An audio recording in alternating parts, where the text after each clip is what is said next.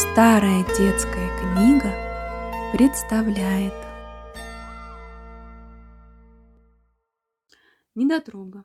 Была зима. Алёша и Юля играли во дворе.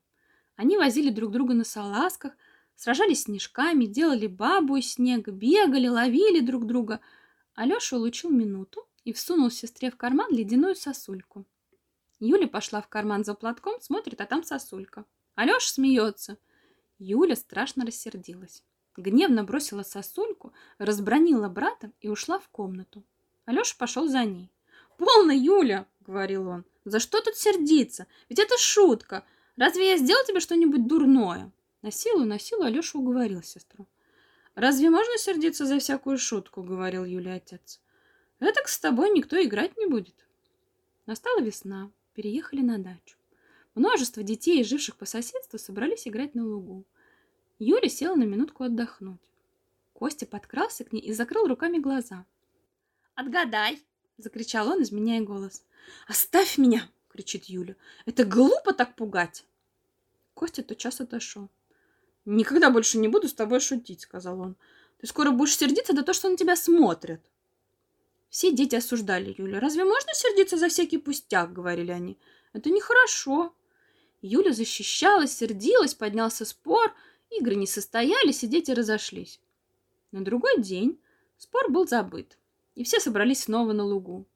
Алеша и Юля явились с сердцем и положили кольца на траву, а сами стали сговариваться, где кому стать. Митя воспользовался случаем, подкрался к сердцу, захватил несколько обручей и спрятал их. Алеша скоро заметил похищение. «Кто вор?» — сказал он, смеясь. «Отдай сердце!» «Кто взял сердце?» – спрашивали другие дети. «Признавайтесь, как это мы не заметили, как их вытащили?»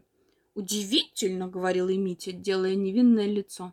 «Но ничего», – говорил Алеша. «Мне же лучше, не надо носить. Спасибо вору, ведь когда надо будет отдать, отдаст». Юля, напротив, страшно рассердилась. «Отдайте мне мои обручи!» – кричала она. «Я терпеть не могу этих глупых шуток!» «Вот они!» – сказал недовольно Митя и бросил ей обручи. «Охота тебе связываться с такой недотрогой», — говорили другие. «Разве ты не знаешь, что она не понимает шутки?» Дети опять рассердились на Юлю.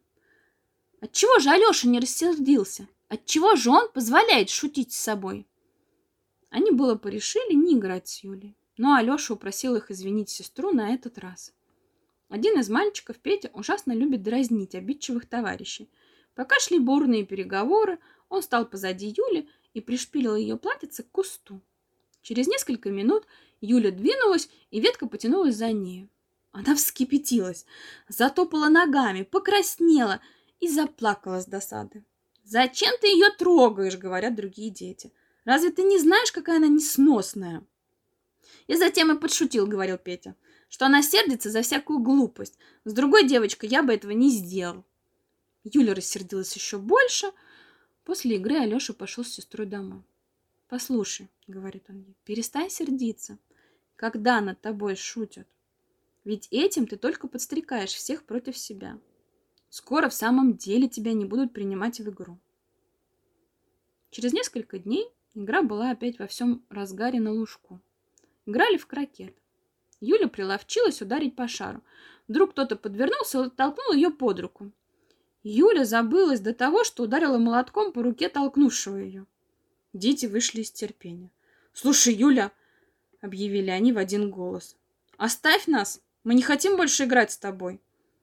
Юля заплакала, стала просить прощения, но дети решили не играть больше с ней. Все лето пришлось Юле сидеть одной и бродить с братом. Настала осень. Юля сидела дома, скучала и раскаивалась. Она видела, что отвадила и отдалила от себя всех, и решила постараться владеть собой и не ссориться из-за пустяков. Стоит твердо решиться и хорошо наблюдать за собой, и непременно добьешься цели. А Юле стали рассказывать, что она переменилась. Многие не верили. А вот я ее испытаю, решила ее соседка Катя. Она отправилась к Юле. «Здравствуй, милая Юля», — сказала она. «Я принесла тебе гостиниц». И она подала ей корзиночку с орехами. Юля обрадовалась орехом, принесла молоток и начала бить. Смотрит, первый орех с червем. Она за другой. Другой тоже пустой. Третий со свищем. В корзинке не оказалось ни одного хорошего ореха. Юля вспыхнула, но не рассердилась. «Ах ты, плутовка!» — сказала она весело. «Но зато в другой раз не поймаешь». Катя захлопала в ладоши от удовольствия. «Милая Юля!» — сказала она. «Прости меня, я хотела испытать тебя. Ты не рассердилась, я так рада!» Прежде ты неверно бросила бы этими орехами в меня. Вот тебе корзинка самых лучших орехов. Иди играть. Нас ждут. В ту же минуту несколько детей гурьбой вбежали в комнату. «Мы слышали все!» — весело кричали они. «Ты наша, ты хорошая! Ура, ура!» Все стали опять играть с Юлей и веселились в волю. Видеоверсию прослушанного произведения детской дореволюционной литературы можно увидеть в YouTube-канале «Старая детская книга». Копию произведения в формате PDF, а также детские дореволюционные стихотворения, зарисовки об истории и традициях России можно прочитать в телеграм-канале «Старая детская книга». С уважением, создатели проекта «Старая детская книга» Андрей и Надежда Тарасовы.